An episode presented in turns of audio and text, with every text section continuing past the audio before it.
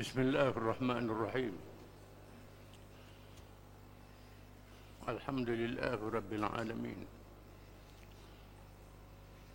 الرحمن الرحيم. مالك يوم الدين. إياك نعبد وإياك نستعين. اهدنا الصراط المستقيم. صراط الذين أنعمت عليهم غير المغضوب عليهم ولا الضالين. آمين. والصلاة والسلام على رسول الله وعلى آله وصحبه ومن تبعه ونصره ووالاه.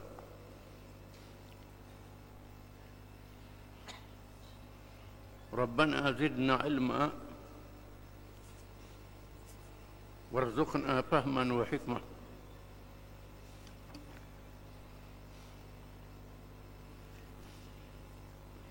Al-Quran menyatakan bahawa tujuan manusia diciptakan adalah untuk beribadat dengan maksud memperhambakan dirinya kepada Allah Subhanahu wa taala semata-mata. Di samping itu, manusia juga dituntut supaya berkhilafah bagi mentadbir urusan hidup dunia dengan petunjuk Allah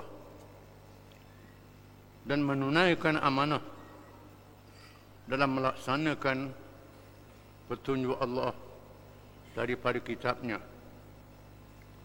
Rahman Allah subhanahu wa ta'ala وما خلقت الجن والإنس إلا ليعبدون. ما أريد منهم من رزق وما أريد أن يطعمون. إن الله هو الرزاق ذو القوة المتين. سورة الزاريات 56 hingga 58 dan aku tidak menciptakan jin dan manusia Malaikat supaya mereka mengabdikan diri kepadaku. Aku tidak menghendaki rezeki sedikit pun daripada mereka. Dan aku tidak menghendaki supaya mereka memberiku makan. Sesungguhnya dialah, yakni Allah, yang maha pemberi rezeki, mempunyai kekuatan lagi maha teguh. Allah Ta'ala menjadikan manusia di atas muka bumi dengan tiga tujuan. Tiga hikmah. Yang pertama supaya mereka mengabdikan diri kepada Allah. Yang kedua supaya berkhilafah mentarbih urusan dunia. Dan ketiga menunaikan amanah amanah melaksanakan syariat Allah Subhanahu wa taala. Makna mengabdikan diri kepada Allah ialah memerhambakan diri kepada Allah. Kita adalah hamba Allah. Bukan rakyat Allah. Bukan warga negara Allah. Bukan pekerja Allah. Bukan pegawai Allah.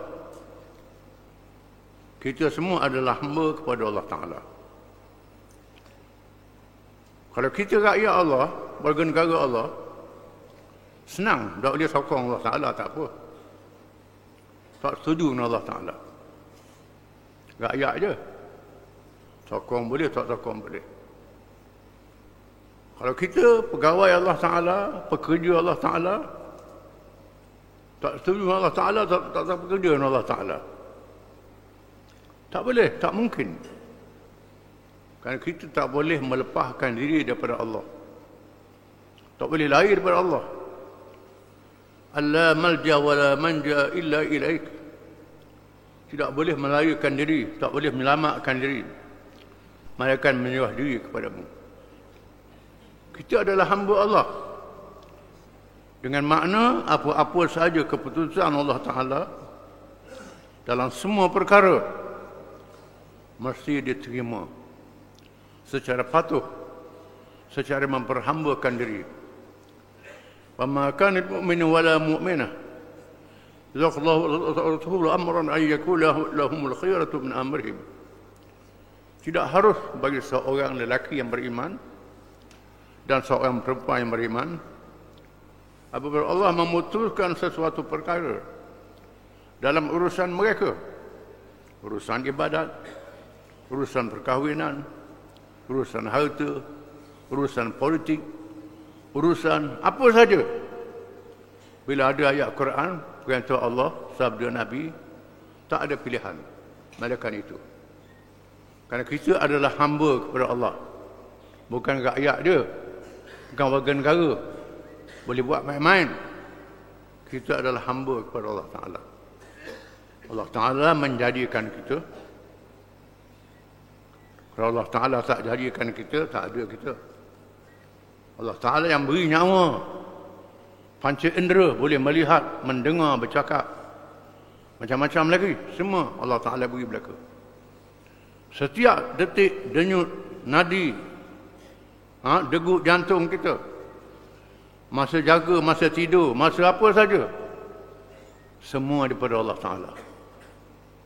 Tak boleh lari daripada Allah Ta'ala semua pemberian Allah ha, kita mesti menyatakan syukur pada Allah Ta'ala dengan mengabdikan diri kepadanya. Tunduk pada Allah Ta'ala yang maha berkuasa. Tak ada siapa yang boleh lawan Allah Ta'ala. Disebut dalam hadis kursi, sekiranya seluruh makhluk manusia daripada Adam sehingga hari kiamat. Makhluk daripada jin daripada awal hingga hari kiamat.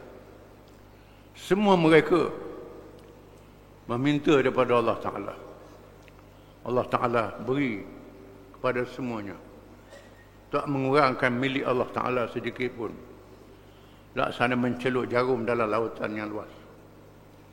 Kalau semuanya lawan Allah Ta'ala, tak jatuh Allah Ta'ala. Begitulah dia.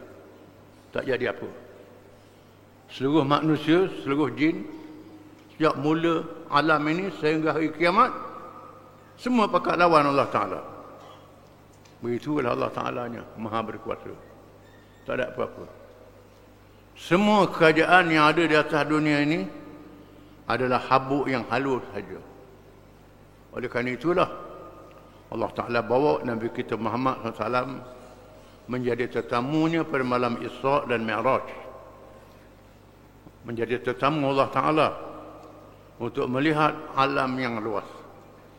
Dalam dunia hari ini, kalau jadi tetamu kerajaan, dibawa melawat bilik gerakan negara. Cuba tengok, cuba tengok ini, tengok ini, tengok ini, tengok ini. Apa yang kerajaan buat?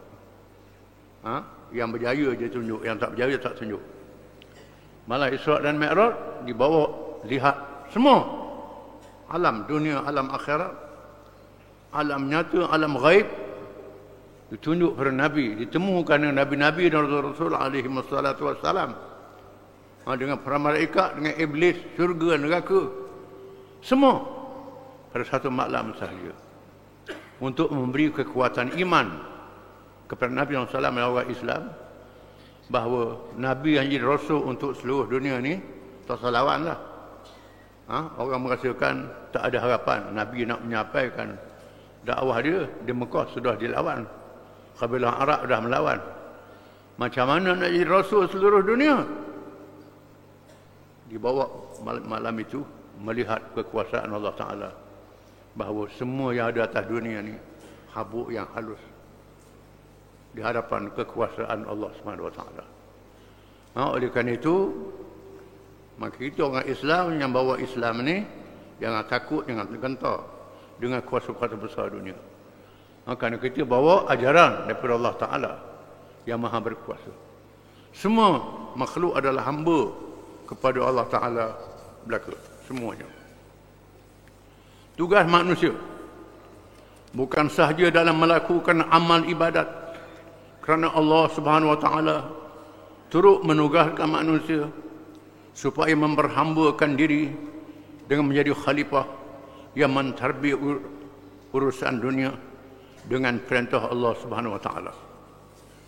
Di antara tugasnya ialah Tuhan jadikan manusia mentarbih urusan dunia ini.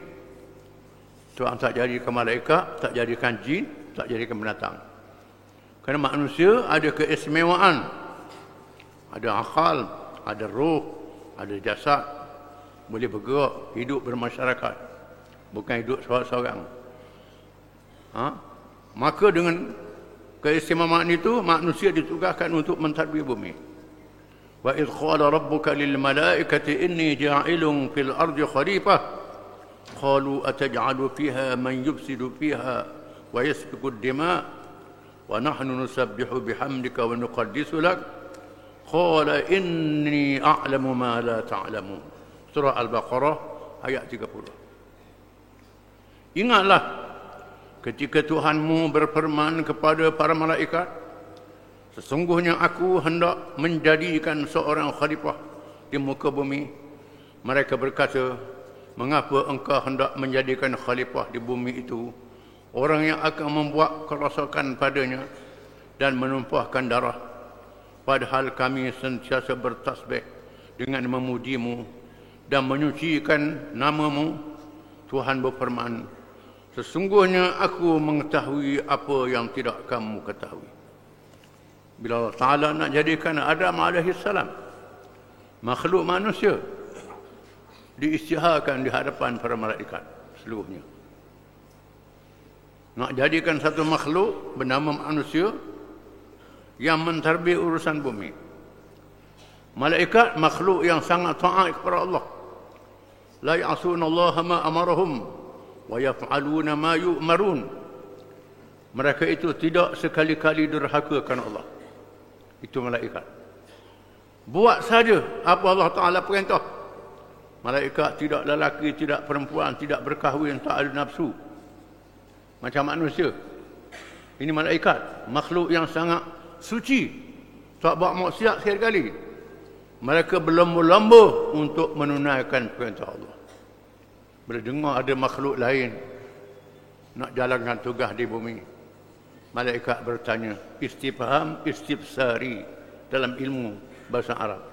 Istifham, istifsari soalan untuk meminta penjelasan bukan istifham istinkari bukan soalan untuk engkar perintah Allah tidak soalan minta penjelasan mengapa tak tugaskan kami wahai Allah Allah Taala kata aku tahu apa yang kamu tidak tahu malaikat bukan makhluk untuk matlabi bumi makan tidak minum tidak ha? malaikat ha, dia alam rohani Bukan macam manusia ni.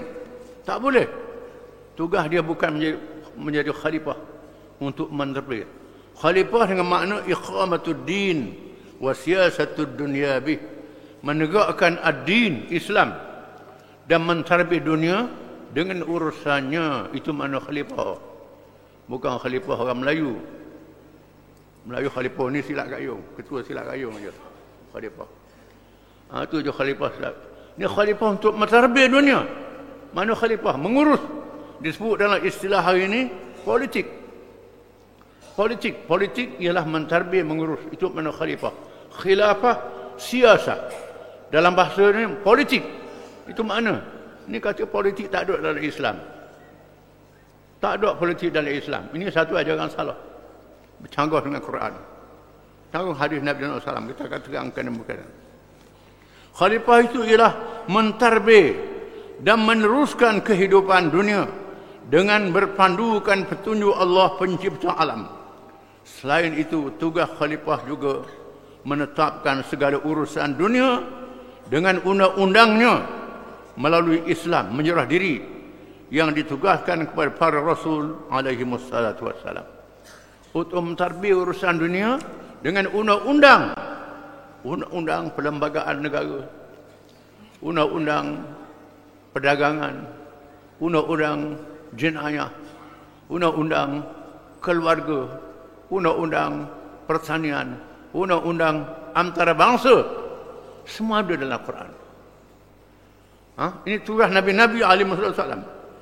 Firman Allah Taala, "Apa ghayra dinillahi yabghun وله أسلم من في السماوات والأرض طوعا وكرها وإليه يرجعون قل آمنا بالله وما أنزل علينا وما أنزل على إبراهيم وإسماعيل وإسحاق ويعقوب والأسباط والأسباط وما أوتي موسى وعيسى والنبيون من ربهم لا نفرق بين أحد منهم ونحن له مسلمون ومن يبتغي غير الإسلام دينا فلن يقبل فيه منه وهو في الآخرة من الخاسرين maka apakah mereka mencari agama yang lain daripada agama Allah padahal kepadanya juga menyerahkan diri segala apa yang ada di langit dan di bumi baik dengan suka maupun terpaksa dan hanya kepada Allah juga mereka dikembalikan katakanlah kami beriman kepada Allah dan kepada apa yang diturunkan kepada kami dan yang diturunkan kepada Ibrahim, Ismail, Ishak, Yaqub dan anak-anaknya dan apa yang diberikan kepada Musa, Isa dan para nabi dari Tuhan mereka. Kami tidak membeza-bezakan seorang pun antara mereka dan hanya kepadanya juga kami menyerah diri. Sesiapa mencari agama selain daripada agama Islam maka sekali-kali tidaklah akan diterima agama itu daripadanya. Dan dia di akhirat termasuk di kalangan orang-orang yang rugi. Menunjukkan Islam adalah agama seluruh makhluk bukan saja manusia makhluk langit makhluk bumi makhluk nyata makhluk gaib Bukit Buka Gunung Ganang semuanya Islam. Islam dengan makna menyerah diri kepada Allah Ta'ala. Sama ada secara terpaksa, secara tabi'i, secara fitrah, ataupun naluri, ataupun secara pilihan, ha, taklifi, itu kejadian manusia boleh pilih dengan akal. Ada perkara fitrah, ha, bernafas, bernyawa, ha, kalau ada nyawa, mesti bernafas manusia binatang sama saja. Ha? Kadang-kadang ha? dia tidak benar, ha? ada cara dia pokok kayu ha? semua mengikut peraturan tabi'i. Ha? Semua bahkan awan yang ada di langit washabil musakhkhari bainas sama'i wal ard dan awan yang diperintah antara langit dan bumi. Awan yang terkandung di dalamnya air. Betapa banyak air dalam awan itu bila turun hujan banjir. Menenggelamkan negeri negara. Boleh jadi topan banjir besar. Nak kata berapa ribu juta kapal dalam awan dalam dalam awan itu air. Tergantung antara langit dan bumi. Tak jatuh. Ha, tak jatuh air itu. Kecuali yang perintah Allah di mana negeri mana kawasan nak diturunkan ikut perintah Allah Ta'ala itu mana Islam menyerah diri kepada Allah Termasuklah binatang, ada binatang darat, binatang laut, ha? binatang air masin, air tawar. Kawasan itu ialah secara tabi'i. Ha? Islam secara tabi'i. Islam secara taklifi, ha? bila manusia. Ada juga Islamnya. Ha? Semuanya Islam, sehari kepada Allah Ta'ala. Islam adalah agama Nabi-Nabi yang alaihi wassalatu wassalam. Semua Nabi adalah Islam termasuk Nabi Musa, Nabi Isa alaihi wassalam. Nabi Musa tak menganut agama Yahudi. Ha? Nabi Isa tak ganu, nak menganut agama Kristian, tidak. Semuanya Islam. Ha? Ibrahim menganut agama Islam. Sejak Adam menganut agama Islam. Tak ada agama lain pada Islam yang dianut oleh Nabi. Tidak. Walaupun apa yang direka pada hari ini, satu rekaan nak buat agama Ibrahim. Agama Ibrahim. Kononnya Islam, Yahudi, Kristian satu agama saja. Ha? Agama Ibrahim. Kerana Muhammad daripada keturunan Ibrahim. Musa daripada Ibrahim. Isa daripada Ibrahim. Dianjurkan di Imarat. Di Emirat. Cadangan daripada mereka. Amerika cadang nak mendamaikan Arab dengan Israel. Normalisasi. Ha, tapi ini kan, ini satu agama saja. Agama Ibrahim buat teori baru agama Ibrahim. Ini salah, sesat. Firman Allah Taala, ma kana Ibrahim Yahudiyan wala Nasraniya walakin kana hanifan muslima wa ma kana minal musyrikin. Ibrahim bukan seorang Yahudi. Ibrahim bukan seorang Kristian, Nasrani. Ibrahim seorang Islam. Ibrahim bukan seorang musyrikin. Bahkan orang musyrikin kata Ibrahim adalah bapa dia. Ha? Dalam agama Hindu, Brahma. Ada kalangan pengaji agama mengatakan perkataan Brahma ni, kataan Brahma dia perkataan Ibrahim. Brahma, agama Hindu. Ibrahim. Ha? Kerana Ibrahim dilahirkan di Babil, Babylon, Babylon, ha? di antara Iraq dengan uh, dengan Iran. Ha? Negara Namrud di situ. Ibrahim Zohir di situ. Dan ada pengikut Ibrahim yang berhijrah ke India, bawa ajaran ini ada samakan mungkin ada betul asasnya begitu tapi sudah diselewengkan Ibrahim adalah Islam mengajak Tuhan yang satu bahkan orang Hindu dia anggap Brahma ni salah satu Tuhan ha, dalam kuih Hindu ada Tuhan Brahma Tuhan Brahma ni dia letak dalam kerana kata dia Brahma ni ada cacat di muka dia nyetapo ada Shiva ha, apa Shiva ni Tuhan yang jaga perang kena Tuhan kena tapo. Tuhan tapo Tuhan. Ha, sebab tu dia tak bawa keluar patung dia. Ini. Ha, masa Nabi ha, tawat Mekah dalam dalam Kaabah itu ada patung Ibrahim. Ha, dia buat patung Ibrahim. Ha, Ibrahim bukan seorang musyrikin. Ibrahim seorang Islam. Semua Nabi adalah Islam. Ha? Ayat di atas menunjukkan bahawa semua para Rasul menganut Islam dan diperintah supaya menyampaikan kepada manusia seterusnya menegakkan pengalamannya dalam seluruh aspek kehidupan Rasulullah SAW menekankan kepentingan aspek khalifah mentarbi urusan manusia melalui sabdanya. Kanat banu Israel tasusuhumul anbiya kullama halaka nabiyyun khalafahu nabiyyun wa innahu la nabiyya ba'di wa sayakunu khulafa'un fayakthurun kaum Bani Israel kata Nabi pada zaman dahulu mereka dipimpin dan diterbi oleh para anbiya nabi-nabi apabila setiap orang nabi diwafatkan maka akan digantikan dengan nabi yang sesudahnya dan bahwasanya tidak akan ada nabi lagi selepasku Nabi Muhammad SAW tetapi akan ada para khalifah pemimpin yang memerintah selepasku dan jumlah mereka itu adalah ramai. Ha? Kan menurut Israel tasusuhumul anbiya. Bahasa Arab sasa yasusu masdar dia siasa. Sasa yasusu siatatan. Nabi katakan Bani Israel tasusuhumul anbiya. Bani Israel yang menjadi pemimpin siasah mereka nabi-nabi alaihi wassalatu wassalam. Apa makna siasah? Siasah itu politik lah. Politik mana siasah? Bahasa Melayu, bahasa Arab siasah. Bahasa Inggeris politik. Bahasa Eropah politik. Ha? Kalau bahasa ini mengurus dan mentarbih. Mana siasah? Nabi-nabi adalah pemimpin siasah. Bukan jadi pemimpin semayang saja pemimpin siasat ha, untuk mentarbiyah manusia. Bila mati seorang nabi, ganti nabi yang lain. Oh ini tak ada ni. Tak ada politik-politik ni tak ada. Ni ngaji bahasa Arab. Ini ha, ada hadis disebut dengan hadis. Nabi adalah bersiasat. Ha? Nabi adalah berpolitik.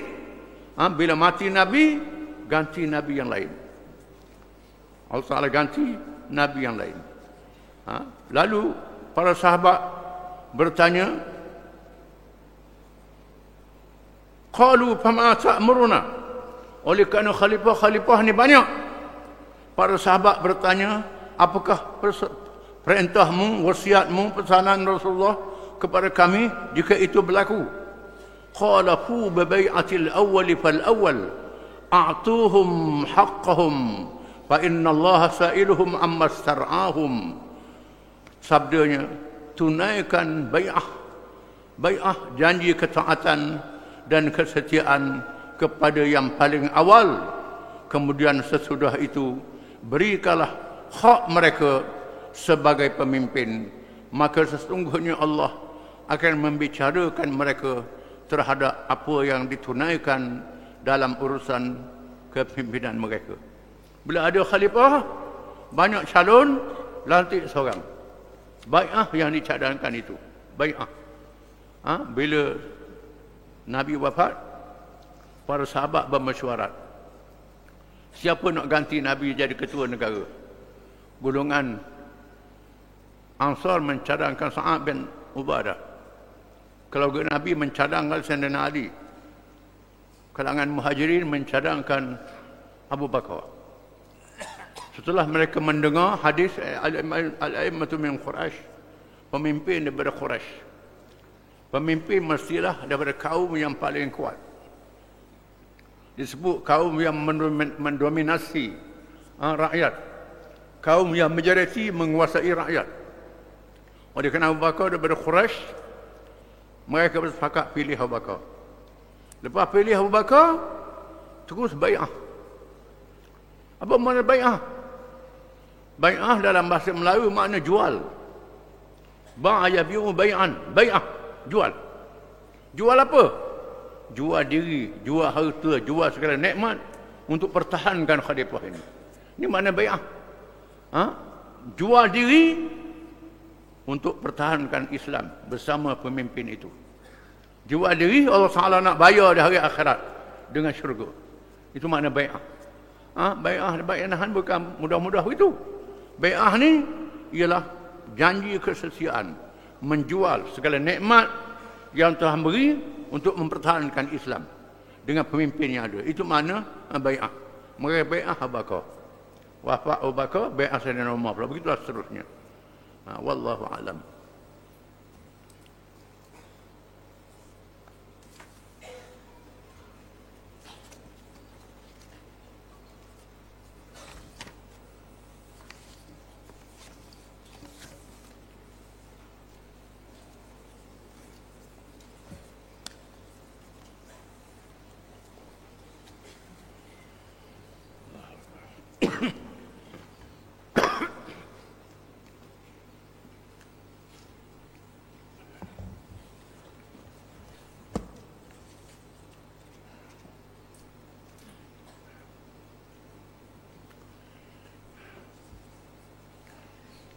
Ha, wallahu alam. Bismillahirrahmanirrahim.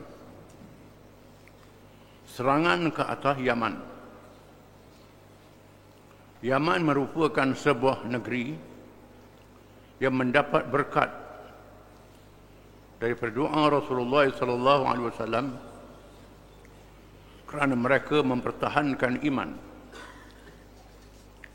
Sabda Rasulullah sallallahu alaihi wasallam Al-imanu yaman wal hikmatu yamaniyah.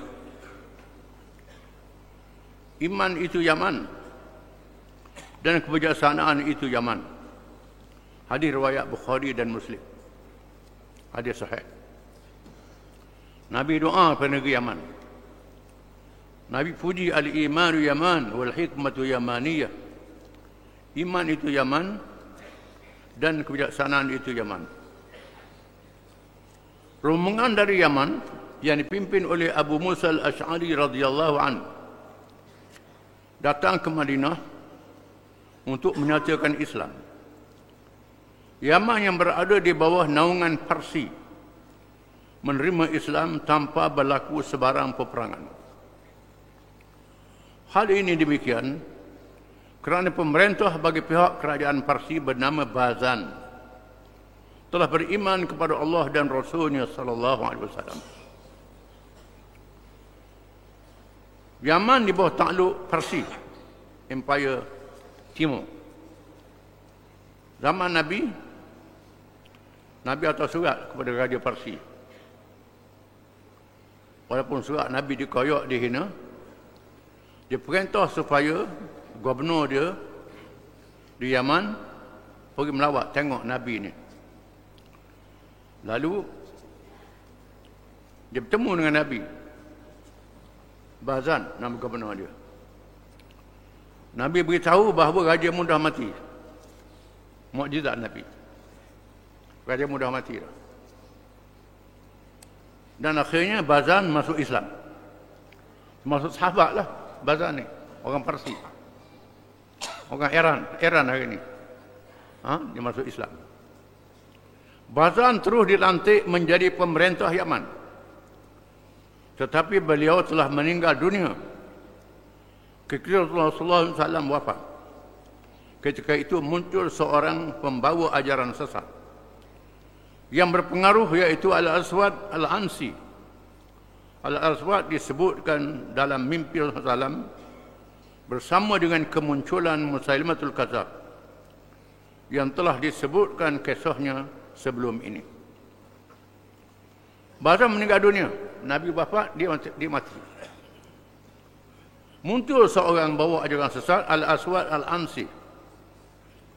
Al-Ansi ini termasuk dalam mimpi Nabi. Nabi bermimpi dia ada gelamah di tangan dia. Nabi sangat dia cerita lah. Mah ni haram pada orang lelaki. Ciup dan keluar gelamah itu. Lalu Nabi mentakwilkan gelamah itu ialah Muslim al-Kazab dan Al-Aswad al-Ansi. Orang bawa ajaran sesat. Ha, mereka akan dikalahkan.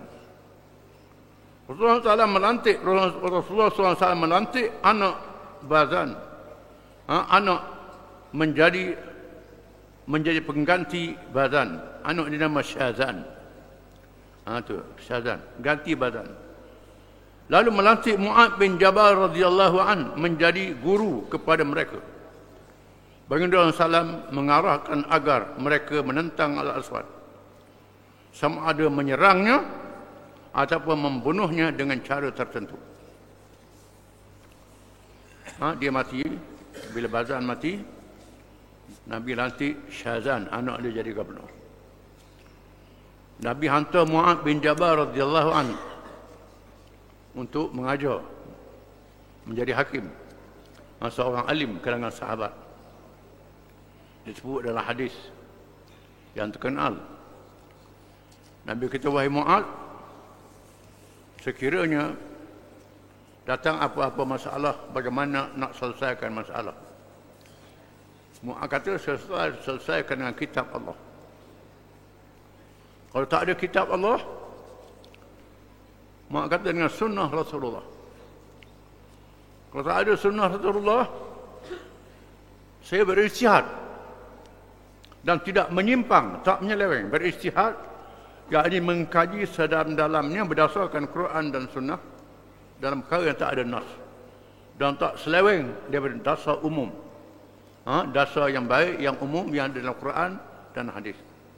Nabi tepuk dada doa kata tepuk bahu Mu'ad Alhamdulillah waffaqa Rasul Rasulullah bima yurdi Rasulullah. Sekadar puja bagi Allah Tuhan yang telah memberi petunjuk kepada utusan Rasulullah. Apa yang diridai oleh Rasulullah. Lalu So kata wahai Mu'ad Bila mu pergi ke Yaman Di Yaman ni ada golongan ahli kitab Yang tahu kitab Iaitu orang Yahudi ada di Yaman.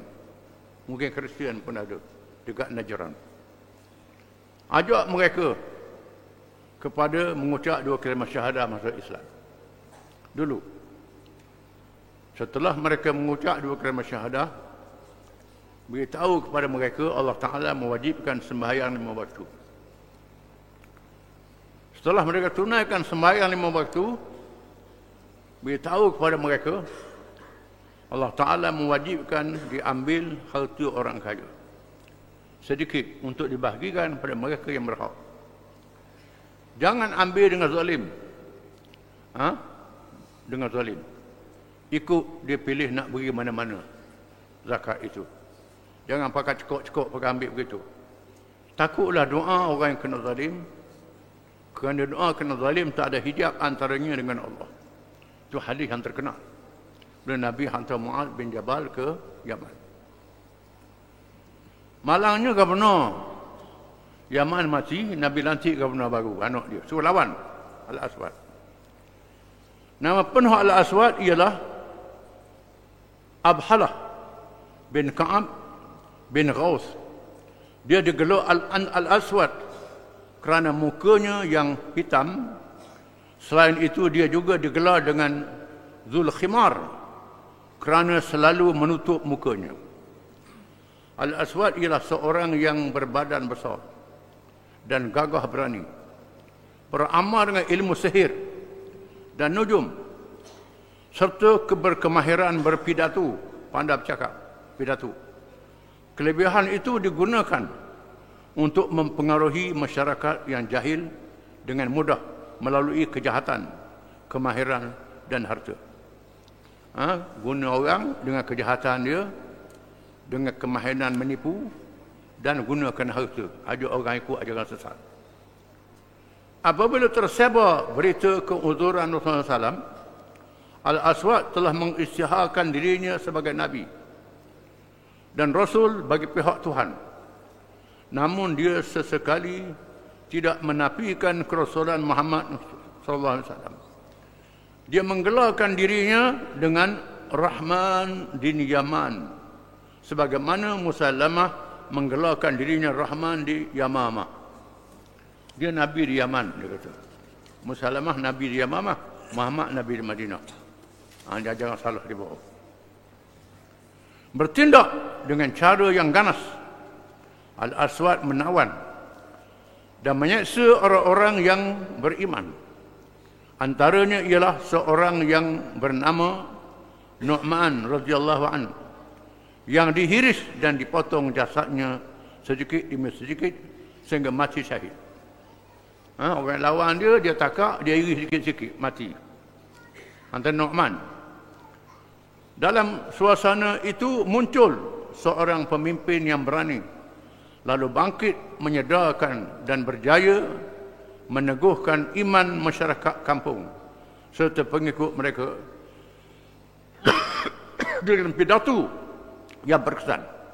Antaranya ialah Murah bin Zil, uh, Zi Umair Al-Hamadani, Abdullah bin Malik Al-Arhabi dan Surahbil bin As-Simat.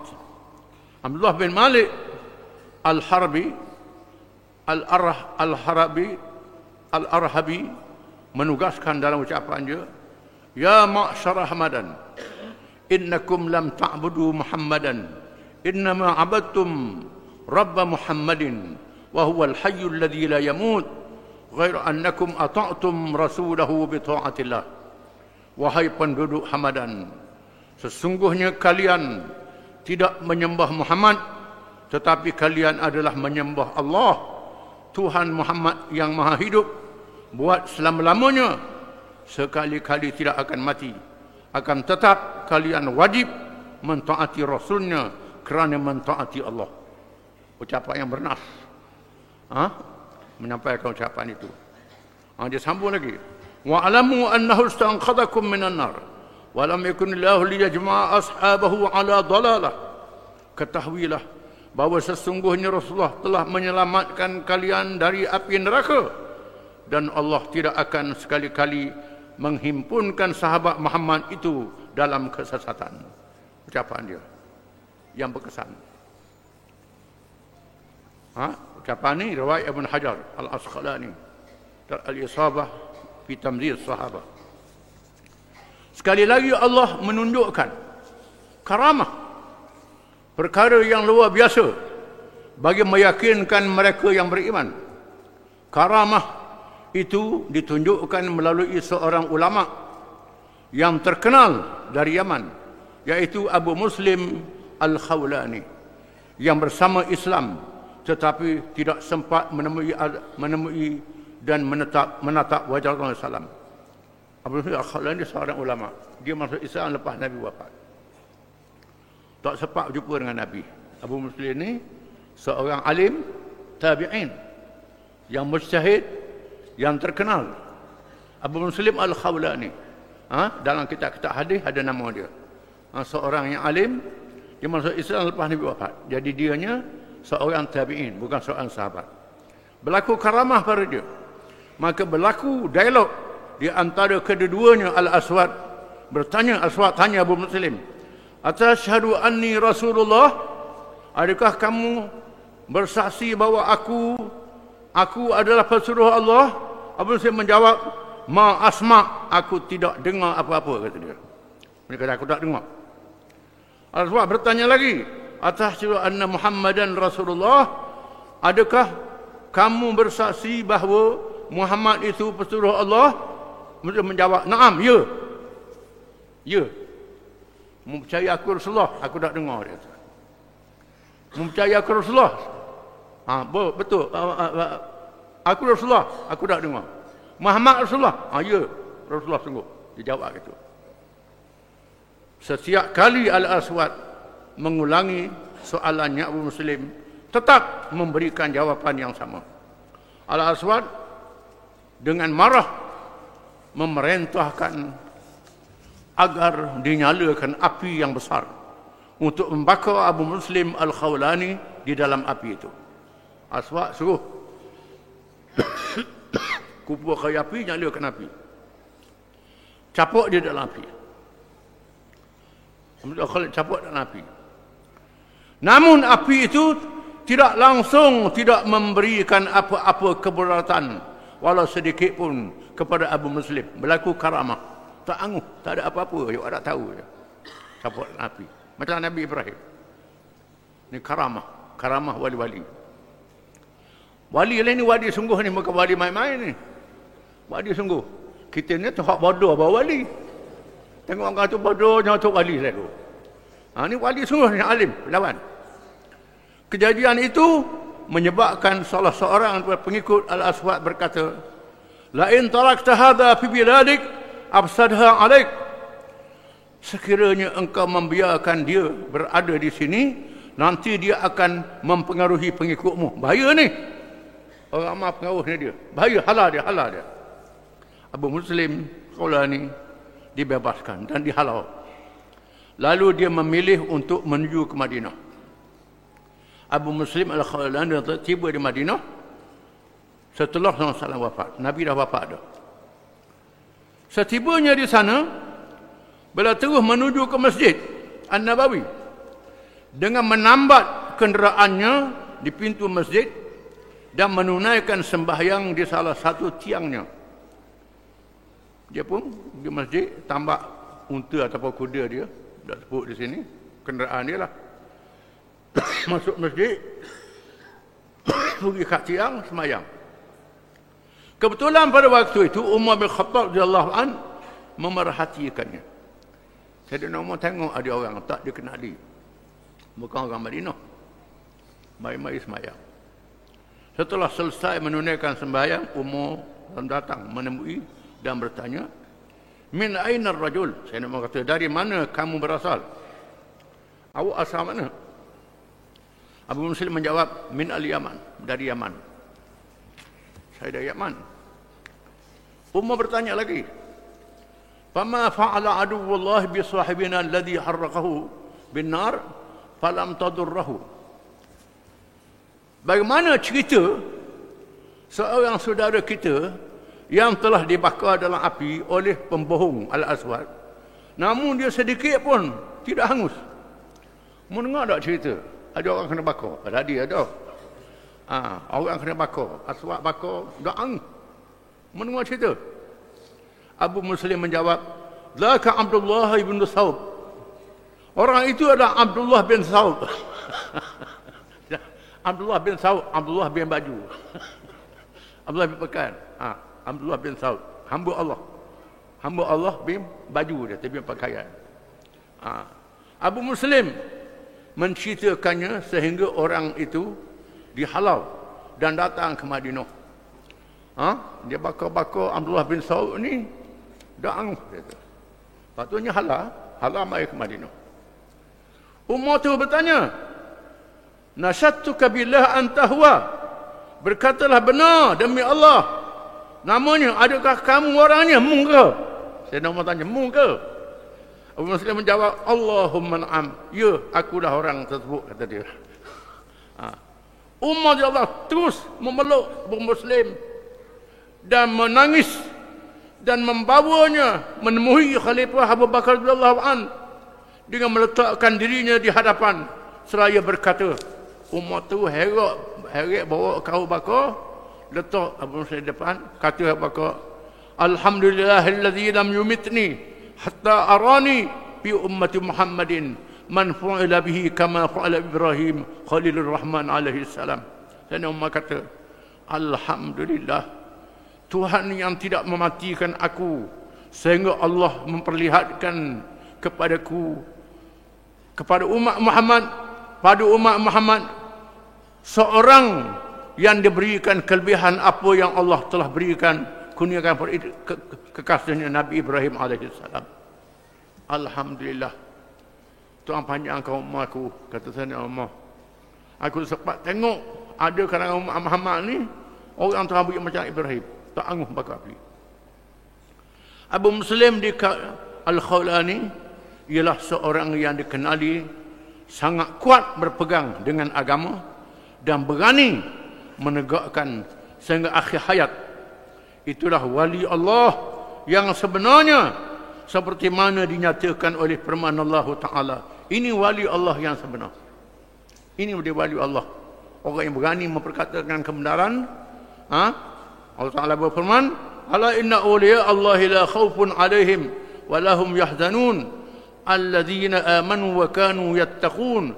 Lahumul bushra fil hayatid dunya wa fil akhirah لا تبديل لكلمات الله ذلك هو الفوز العظيم surah Yunus 62 hingga 64 ketahuilah sesungguhnya wali-wali Allah tiada ketakutan kepada sesu kepada sesuatu yang tidak baik terhadap mereka dan mereka pula tidak akan berduka cita wali-wali Allah itu ialah orang-orang yang beriman serta mereka yang pula sentiasa bertakwa untuk mereka sahajalah kebahagiaan yang menggembirakan di dunia dan di akhirat.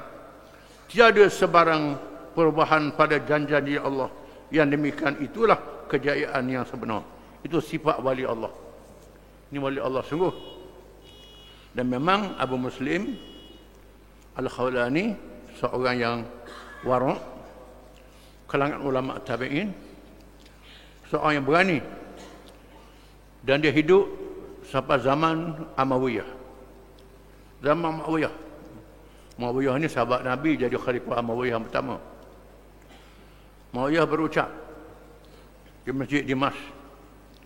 Dia ada. Amawiyah berucap ha? berkenaan dengan cukai. Cukai nak bagi cukai nak bagi nak imbahan pada rakyat.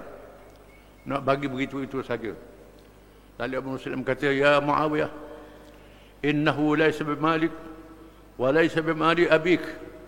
Wahai Muawiyah, mu nak bagi-bagi ni harta ni bukan harta mu, bukan harta pak mu. Dia kata ke Muawiyah. Ha? Khalifah, ketua negara, berani. Dia teruk. Ha? Muawiyah kata, nanti lu, nanti nanti, nanti nanti lu. Muawiyah sahabat Nabi.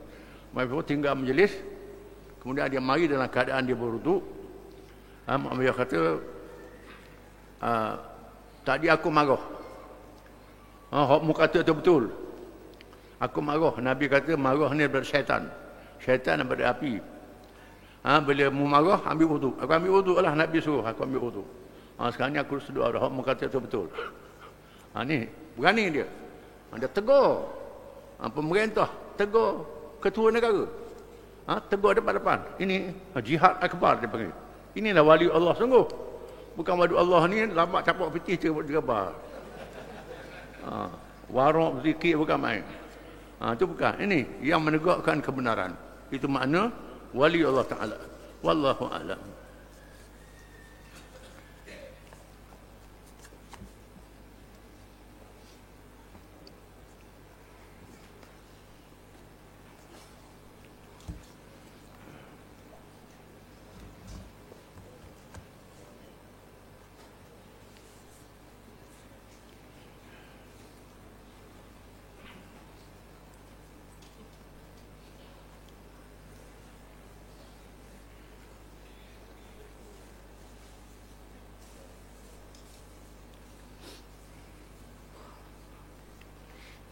بالله من الشيطان الرجيم. ألم تر إلى الذين يزكون أنفسهم؟ بل الله يزكي من يشاء ولا يظلمون فتيلا. انظر كيف يفترون على الله الكذب وكفى به إثما مبينا.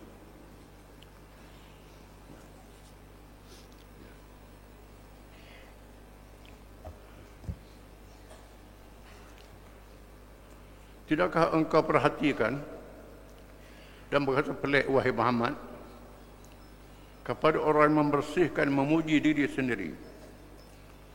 Padahal perkara itu bukan hak manusia. Bahkan Allah jualah yang berhak membersihkan memuji sesiapa yang dikehendakinya menurut aturan syariatnya. Dan mereka pula tidak akan dinyanyai atau dikurangkan balasan mereka sedikit pun. Allah wahai Muhammad SAW betapa berani mereka mengadu-ngadukan dosa terhadap Allah. Dan cukuplah perbuatan itu menjadi dosa yang terang nyata.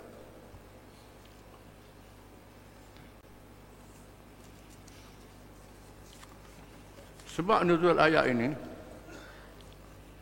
pada awalnya berkenaan dengan orang-orang Yahudi dan orang Nasrani. Yahudi dan Kristian yang memuji diri mereka. Mereka lah ahli syurga, kata orang Yahudi. Bukan Kristian. Kristian kata mereka lah ahli syurga, bukan orang Yahudi. Masing-masing puji diri. Jadi pengikut Nabi masing-masing. Padahal mereka tidak beriman. Puji diri mereka. Mengikut satu riwayat, orang-orang Yahudi ini bila mereka membuat korban dan sebagainya mereka letak budak-budak di hadapan. Budak-budak ni tak berdosa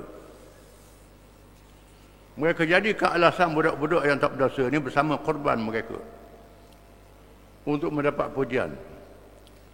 Budak-budak memang tak berdosa padahal mereka berdosa. Lawan Nabi tak ikut Nabi. Ini orang mensucikan diri sendiri menganggap diri dia betul, letak pakak sendiri. Sama juga macam iblis laknatullahi alaih. Iblis bila Tuhan jadikan Adam AS tak, tak, tak nak sujud pada Adam. Tuhan tanya pasal apa? Ana khairum minhu khalaqtani min narin wa khalaqtahu min tin. Aku lebih baik daripada Adam. Engkau jadikan Adam daripada tanah, jadikan aku daripada api. Aku daripada api ada daripada tanah. Aku lebih baik daripada dia. Ini perangai orang yang takabur, yang sombong. Macam iblis. Yang letak pakak atas diri dia sendiri. Mana orang boleh letak pakak diri sendiri? Kita masuk asko, kita ubah pingak di baju kita letak diri. Sepuluh bintang di bawah. Ubah sendiri. Orang kata orang bodoh. Ha? Kita duduk dalam atas dalam baku akak. Kakak dah. Tak kakak. Rabuk baku tu. Ha, jangan akak diri kita sendiri. Biar Allah yang menentukan kelebihan pada kita. Unzur kaya yaftarun Allahil kadhib wa kafa bihi isman mubina. Cukup mereka mengadakan pembohongan terhadap Allah. Cukup untuk mereka dosa yang terang dan nyata. Padahal mereka kafir, tak beriman dengan Muhammad SAW. Tak beriman dengan Quran. Kalau Yahudi membunuh Nabi-Nabi, tak setuju dengan Nabi Rasul, bunuh. Ini Yahudi. Macam mana mereka layak mendapat redha Allah Ta'ala? Mereka derhaka. Mereka dianggap al-maghdubi alaihim. Gulungan mereka ke atas mereka. Maka sifat puji diri sendiri ini, satu sifat yang tak baik.